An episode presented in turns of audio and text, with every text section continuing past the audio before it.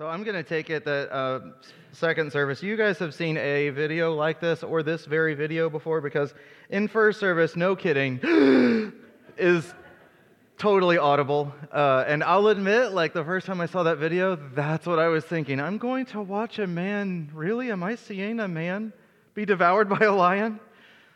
And thank God we didn't. But uh, my friend Robin Huntley shared a story similar to this when we were at camp, uh, Scenic Hills. This was just a year or two ago, I'm sure. And uh, she shared at campfire where uh, kids are already tired and prone to want their mommy or need a drink or whatever. Uh, but Robin told them that a circus train had wrecked and that all the animals were loose. And for a moment they were excited. And then she said, That means the lions are loose. And then they're all like, just like we were when we thought that that lion was going to eat that man. But Robin's point, and the point of this video, and the reason Peter uses that terminology to say your enemy, the devil, is like a roaring lion who looks for someone to devour is because with a lion, you imagine being devoured, and you only wish it happened quickly, right? But it's going to happen as slowly as he wants it to, and it's going to happen because he's a lion and you're not, right? Like I'm not a lion and you're not a lion, and it's a battle that we really would like to win, right? I wish it was just this easy, right? Just hold up a finger. But he's not a pet, right? So we talked about how Satan has these tricks that he likes to use. We covered five of those tricks. We'll review them later this morning. But today, as we I said, we're going to talk about how to fight temptation. It's not just a defense, there's offense to this as well. And we're going to do the whole morning without basketball analogies because, ugh, just no thank you. So, believers, we're going to arm ourselves with, um, if I could just give you a quick visual representation, there's this many weapons over here. Imagine it going to the ceiling, a whole pile of weapons. But we're going to talk about these three today. So as we go through these, um, I would love to hear, and thank you, Robin, for sharing with me after the last Sunday a couple of these, but I would love to hear from you other weapons that you have found effective in fighting temptation. Okay, so as we go through just three of what is a very large pile of weapons that are effective against temptation, make some notes because we're going to talk about this again. All right? So, uh, three. We're going to cover three today, but first I want to talk about a fight that is uh, really near and dear to my heart recently, and that is um, the Ukrainians fighting against the invading Russians. So, I just want to talk about Kherson for a second because I think they're a great example. Kherson was almost entirely occupied, at least according to a report I read. I know it's iffy with news, but uh, I, and I don't know, Penny, are the photos working? We'll see. If they're working, I have one photo of the Khershonites, I guess you would call them, uh, fighting back against Russia, and they did it with Molotov cocktails, right? They did it with what they had, okay? So not everybody was going to grab a Molotov cocktail and run up to, I don't know where this is. I don't want to know what's on the other side of that dirt hill there. I don't even want to be the photographer that's so close to these flames right here. I don't want anything to do with that kind of battle. But they're fighting against the invading Russians, right? So they're also fighting against the invading Russians by manufacturing these Molotov cocktails, right? They used to meet in city center, kids included, make a line, grab a bottle, grab the alcohol, dump it in, jam a rag on it, and we're ready to go to battle for those who really are going to the front lines, right? So these Khershonites have retaken different districts of the city of Kherson because they found some weapons that were functional and they fought back. So, Christians, I think it's important for us to find some weapons that are useful, they're functional, they're effective, and we need to fight back against temptation. I, I won't speak for you, but I know for me, I need some weapons to fight back against temptation, right? Another story I heard uh, this week, I'm not even going to try to pronounce the name of this city in Russia, but there was an oil depot there, and the Ukrainians haven't claimed this, but intelligence from the U.S. says that the Ukrainians actually attacked Russia and destroyed one of their depots. So we, like the Ukrainians, and this analogy is going to break down really quickly, but let me use it. We need to be on the offense as well. We need to be fighting against temptation when we begin to recognize it at work in our lives. So, a- another fun story from uh, probably this last week, maybe it was nine days. These two guys who are typically world's strongest men competitors and, and I was going to get an example, and I was like, I mean, I'm an example, right? World's strongest man, right? Uh, not at all. But I am a good example of that. Someone laughed too much. That was too much laughing. Uh, no, I am a good example for 5'10, okay? Imagine Mike Tyson. He's this tall right here, okay? his physique is much more muscular than mine, he would fight at 185 pounds. So just imagine Mike Tyson, much larger muscles, okay? And then imagine these two guys that were in what was called the heaviest weight competition, uh, boxing match, whatever you want to call it. They're these two guys who competed in World's Strongest Man. I discovered this in my grandparents' basement like 25 years ago, and they were like carrying, I mean, not like, they were literally carrying hollowed out Volkswagens and running with them, okay? But nowadays they're deadlifting 1,500 pounds. That's a not hollowed out Volkswagen, and they're just picking it up, okay? So both of these contestants who are decided that they're going to box each other, each lifted 1,500 pounds dead weight. That's insane, right? So typically they compete in this world's strongest man competition, but now they're entering a boxing ring. So it's a little different, right? I know so many of you guys have boxed, you know what I'm talking about. I don't really know, okay? But I can tell you from watching the YouTube highlights, I can tell you this much. These guys were great at lifting 1,500 pounds, but when it t- came time to get into a boxing ring, uh, for sure, number one, they could throw a punch that would cave in your face for sure. And they did, and it was brutal. I mean, the impact was unbelievable. One guy's 6'9, one guy's 6'3, one guy's 330, the other guy's 315. Massive. Remember Tyson 185, 5'10? These guys are 6'9 and 6'3, right? 330 pounds. Their punches literally knocked the other guy over. But here's the other thing you notice. Only a minute and a half into the fight, they do what I would just call, with my super boxing knowledge, hugging, you see this, they're like clenched, is what they call it. They're just laying on each other, going, and there's no amount of getting those shoulders into their ears that would bring enough oxygen into that fighter to allow them to throw punches anymore. They just hugged it out for another minute and a half until they could go to their corner and try to recover because the oxygen was so critical to them that without it, it didn't matter how strong they were. It didn't matter if they could lift like a freight liner. You know, they could lift a Volkswagen, that's amazing. But the oxygen was critical to the fight. And honestly, the whole rest of the fight was just evidence of the fact that oxygen's really important, okay? And that when you've got a lot of mass, you need a lot of oxygen. Uh, they were a great fight, but my goodness, these guys found out oxygen's critical. So I say all that to say uh, the good news is you don't have to fight those guys, right? But we've got other news, okay? And the other news is we have a lion, we have an enemy, and he's on the prowl, and he wants to devour us. And we learned about his tricks, right? So now we're learning an offense against our enemy. And I believe that, like oxygen is foundational, I believe there's something foundational to our fight against our enemy. So let's open our Bibles. We'll be in 1 Corinthians chapter 10. And uh, for those of you that are on like a calendar level picture and you're seeing all 12 months at once, recall that we're here because as we walk through Matthew chapter 4, we see Jesus being tempted by Satan. We observed how Satan works. Now we're studying how to fight back. As we zoom back in, okay, we're not leaving Matthew 4 behind, but we're examining how to effectively fight. What weapons can a Christian pick up and effectively use to win when we're tempted. Believers effectively fight temptation when we pick up the weapon of faith. When we pick up the weapon of faith, I believe faith is foundational to our fight against temptation. When we pick up that weapon, we can win. So I'm in 1 Corinthians chapter 10, verse 13. And it's on the screen as well. You don't have to read this aloud with me, but I'm going to read it. No temptation has overtaken you except what is common to mankind. Now, I want you to ask the question as I read the verse, as you read it in your own Bible Is faith really foundational? I mean, I've asserted that, right, this morning. I will just pause it. Faith, faith is foundational, it is not optional, it is critical, like oxygen in a boxing match. And God is faithful. He will not let you be tempted beyond what you can bear. So, a quick, I guess, thought experiment. What if we just take worry, for instance? We've probably all worried before, right? It feels like a safe enough one to talk about. In fact, in our, uh, I think in our culture, you could even be kind of looked up to for being worried about how busy you are or something like that. But it's a sin to worry. Jesus said, don't worry. You can't add a day to your life. So take worry. Let's pretend you're being tempted with worry. I don't have to pretend, okay? I do worry.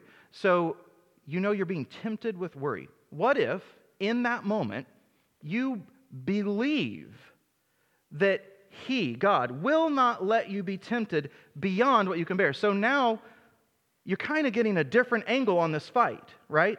Maybe worry is more of a guy kind of like my stature, and maybe you coming into this fight with faith that you cannot be tempted according to God's word. You cannot be tempted beyond what you can bear. You kind of start to look more like six foot nine, 335 pound, like face caving, punch throwing monster, right? Right? That you get to enter the fight of temptation knowing that you can win if you have faith. Now, if you don't have faith, I would argue from life experience and from Scripture that you're going to look more like a boxer who's entered the ring and who has never run like even one lap around that ring. You don't have oxygen. You don't have faith. You're not going to make it. Your guard is going to drop. Your feet are going to kind of get glued to the mat. You're going to be really easy to hit and you're going to have your face pounded, right? You're going to lose the fight against temptation and you're going to sin because you don't believe. You don't believe that you will not be tempted beyond what you can bear. I think the second tool that a believer needs to pick up in the fight against temptation, I think the second weapon we should pick up is to resist. Doesn't sound like a weapon, does it? But I think we need to resist temptation and the devil will flee. I think that because James says it, this is the half brother of Jesus, right? A guy who had to grow up with Jesus and then became his disciple. And he, he decided to share that in James 4 7, let's read this together. James 4 7, that if we submit ourselves to God, then we resist the devil. And there's a promise hanging on the end here. So here's our part submit to God, resist the devil, and say this with me, Georgetown, and he will flee from you. So just a pop quiz. If you resist the devil, what's going to happen? He will. Okay, so he's going to go away then, right? At least for this time, at least at this moment when you're tempted, if you submit and resist, then what happens? Say it. Flee. He flee. The devil flees. So let's take our example of worry again. Culturally acceptable, still a sin. You're tempted to worry. Christian, I ask you to take up the weapon of faith and the weapon of resistance today. Today. I, Tomorrow's Monday, right? Plenty to worry about. Ask me how I know, okay? I'm a professional, okay? So this isn't about just you being terrible sinners. We all worry. It's culturally acceptable. It's still a sin. Let's try this out. Grab your two weapons faith and resistance. And then I would ask you to go into that battle of temptation and to simply first resist. That's it. Just resist the temptation to worry. And then see if the devil doesn't flee. See if the temptation doesn't like lessen. And I, lessen is absolutely wrong. It goes away entirely. I am telling you this because I have done it. I don't do it all the time, but I am telling you this because I have done it and it's true. And, it ha- and also, by the way, God's word that we believe is authoritative and inspired, right? He promises that's what's going to happen, right? All right. I, there's so many sermons going right now. This, they're later, okay? We need to talk about the devil having a foothold. We need to talk about the Holy Spirit. We need to talk about the armor of God. All of those things are additional weapons that they come into play with this resistance. But today, Christian, I want to just invite you to enter the ring as one who has weapons who are, which are effective and begin practicing. And the next time we talk about this, you're going to have real life experience that is hopefully not like Molotovs in a real war, right? But is real experience. And then when we come back together and we talk about this again and we get new weapons, we're going to go back into the same battle a battle for the kingdom of God, a battle for glory to God. Okay, so our second weapon was to resist. And I think a great example of resistance is a, a girl. I told you my heart is kind of close to Ukraine right now a girl named Katerina. She's an amateur actress, she's an English tutor, and she's an aspiring TikToker. I do not know how that's a job, okay, but My children assure me that's real. Uh, so these are her jobs, and she's living in Kiev, and she's not fleeing, and she's not throwing Molotovs, but she is standing firm. She's resisting as the battle comes to Kiev. She's resisting, and she's, she's just a part of a group of people in her apartment who've decided they're not running, they're not fighting, they're resisting, okay? But they're not going away. So they've discovered, and this is what I want to invite you to do, Christian. They've discovered that for them to resist effectively, they need a bag by the front door. And that bag has to have certain things in it. It has to have medication, shoes and socks, blankets, documents, money, non perishable food, because they may not be living in the apartment they're in when the bomb hits. They may be staying in that shelter now. They don't know. So, Christian, my question to you then is you know how Satan works. Like, let's review that again really quickly. There were five that we just examined, right? The lust of the eyes. I see that new car. I really, I think I need that new car. I need that new car in spite of what my family's budget is, or in spite of the fact that I don't give, I need that new car, right? Okay, that's the, I'm just going to say that's the lust of the eyes. The pride of life, still need that new car, but now I need that new car so that everyone can see how very wealthy I am, right? The pride of life. He might also appear, appeal to the lust of the flesh. Like maybe you just want to eat like a brownie, but then another brownie, and then a cake and another brownie and another cake. Was I talking about one of your spouses there? Is that what I heard? It wasn't you, of course, no. Maybe it's like a, I just want a Busch Light, or like two, or like five or ten, right? Like the lust of the flesh. Or maybe, golly, that person's very attractive. That's not a sin, right? But then if you pursue that in your heart, even if you don't pursue it physically, that's a sin, right? So those are like the ways that Satan's going to begin approaching us, right? But with resistance, what do you need to have in your bag? What do you need to know that to resist Satan, I need I just need this in my bag. I just need to know that when it's time to resist Satan, that he's going to come at me through, let's say, the pride of life, and I need everybody to see how very rich and powerful I am. And so as a result, I'm going to deny that and I'm going to give God the glory for whatever it is that's successful in my life, right? I'm not going to say, look at me and my 500 employees. I'm going to say, my gosh, would you look at what God has done to bless this company, right? So, what do you need in your bag to go out the door when you recognize that temptation coming in from Satan? There's not going to be like a bomb siren going off, right? There won't be these warning sounds, but you are going to know just play with worry. Okay, I'm not saying to play with sin. I'm saying when that temptation for worry comes, replace it with whatever it is for you. Replace it and say, when that temptation comes, what do I need to do to resist? What do I need to do to resist? So, Christians, we know that we need to have two tools so far. Our first tool, faith, I contend is foundational to our victory against temptation. And second, the weapon of resistance. All right, third and final for today, a lot more to get to. Third and final for today, we need to look out for a way out. We need to look out for a way out. So this is again 1 Corinthians chapter 10 verse 13 and I'm just going to go through the second part of this verse. And God is faithful he will not let you be tempted beyond what you can bear. But when you are tempted, He will provide a way out so you can endure it. He'll provide a way out so you can endure it. So we want to look out for a way out, right? Penny, can we do the NLT real quick? I love the way the NLT puts this. The NLT says that uh, He will show you. Isn't that a more active role of God there? And we don't have to talk about Greek. Let's just read English together.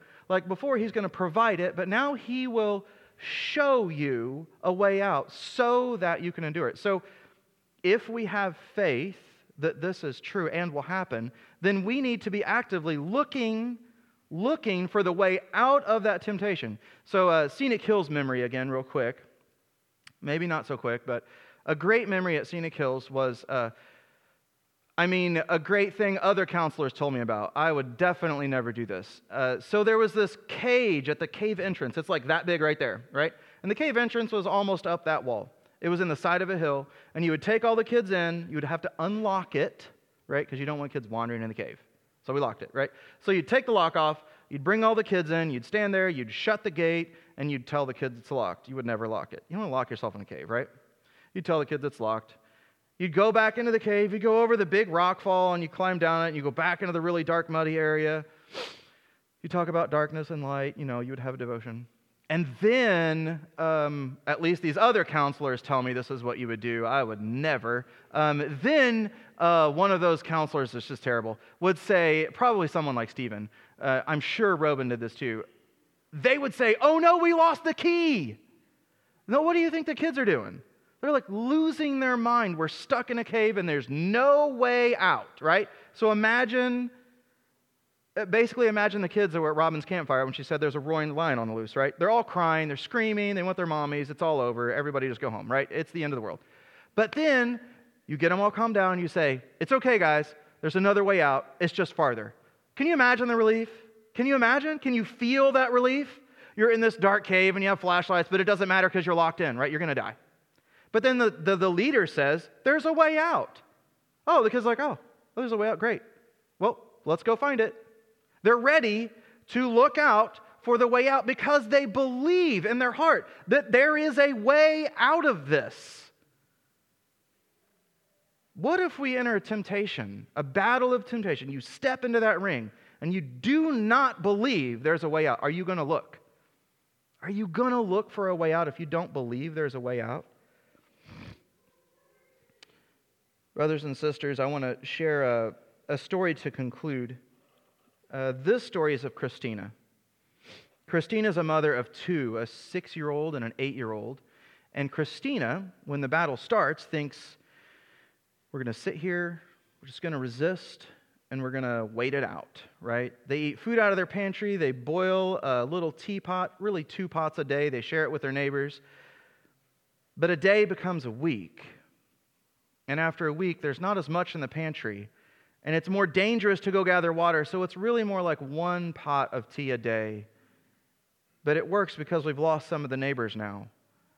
And so in this battle, another bomb hits second week later the apartment right next door it blows the windows out of their apartment they now live in the hallway of their apartment building with the neighbors that are surviving but there's no more tea because it's too dangerous to go get water and no one's going to go down and light a fire any because they're afraid of the enemy right so they're crouched inside of an apartment pray, they begin praying, God, please help us come to terms with the end of our life. She says, I saw the light disappear from the eyes of my children. So they're just praying that God would take them at this point. And then she, you know what Christina does? She begins to believe that there's a way out. So Christina finds gasoline. Christina doesn't die finding gasoline. Christina puts the gasoline in the car and she drives her two kids to safety. And Christina finds a whole group of people who welcome them with open arms after 12 hours of driving through a war torn country. Christina finds hope because Christina had the faith that they could make it. Brothers and sisters, I'm going to ask you to bow your head. And I want you to, with the Lord right now, ask the question Father, do I have faith that I can fight temptation? Do I have faith that you will not let me be tempted beyond what I can bear? Do I have the faith that when I resist the devil, that he will flee? Father, do I have the faith that you're going to provide, that you're going to show me a way out? Christians, if today you're not a believer, if you have not named Jesus Christ as your Lord, the boss, the commander, the leader of your everyday decisions and your forever life, it's, it's the time today to make that decision because although it doesn't look like you're in a battle like the people of Ukraine, you're being pursued by a roaring lion who you cannot just flick up your finger and say, Stop. You will be devoured. Friends, I'm, I'm pleading with you to acknowledge that you are in a battle, that you are in a fight against a foe who is a monster, who is a deceiver, who has had thousands of years to practice just how to present to you a temptation that will destroy you, destroy your family, destroy your future. Maybe not economically, maybe just relationally, but a temptation that will undo your very life, will separate you from God. Friends, I'm asking you to accept the victory that Jesus offers. Jesus is the man in the video who simply puts up his finger and stops our attacker. He, stop, he defends us and he offers us his victory. Because of his death, burial, and resurrection, we get to share in his victory. If you haven't shared in that, today is the day for you to make that decision.